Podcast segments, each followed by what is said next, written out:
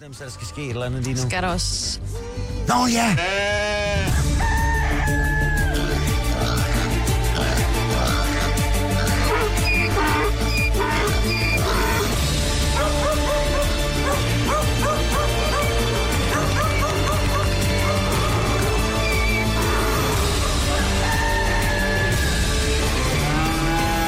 Topstart på Pop FM.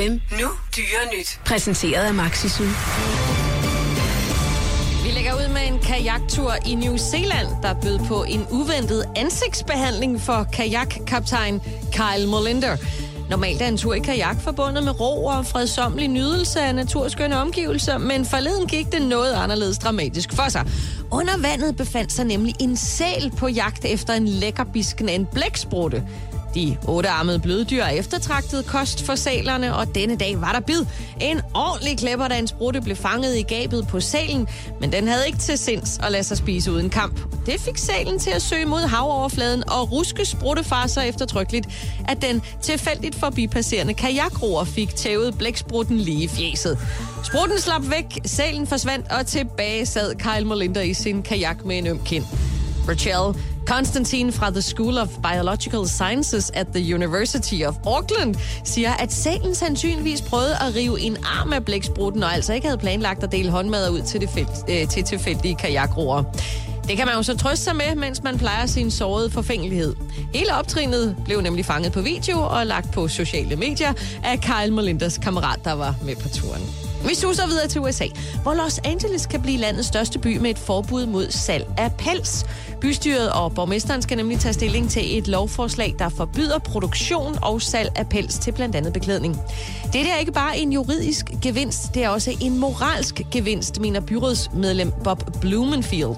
Vi mener, vi udvikler os som by og som befolkning ved at sætte en stopper for denne slags unødvendig dyre mishandling, siger han. Dyrevandsorganisationer er ikke overraskende meget positive over for lovforslaget, mens producenter af pels er knap så begejstrede.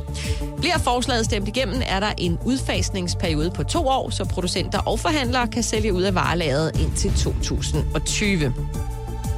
Og vi runder af med et dødsfald.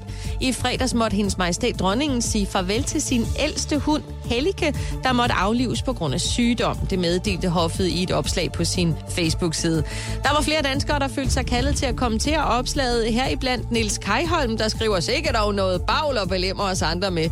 Sender kongehuset et kondolancekort til enkefru Jensen, som har mistet lille pølle spørgsmålstegn. Andre, og det gælder for de fleste, havde mere venligsindet ord til overs for opslaget. Blandt andre Marie Lunde, der skrev sikkert et skod over i år for vores kære majestæt. Kondolerer med Helike, der får den. Den får det sjovt i hundehimlen, skriver hun. Og det håber vi sandelig, den gør. Dronningen har fortsat to hunde, den etårige Nelly og prins Henriks hund Tilja. Dyre nyt.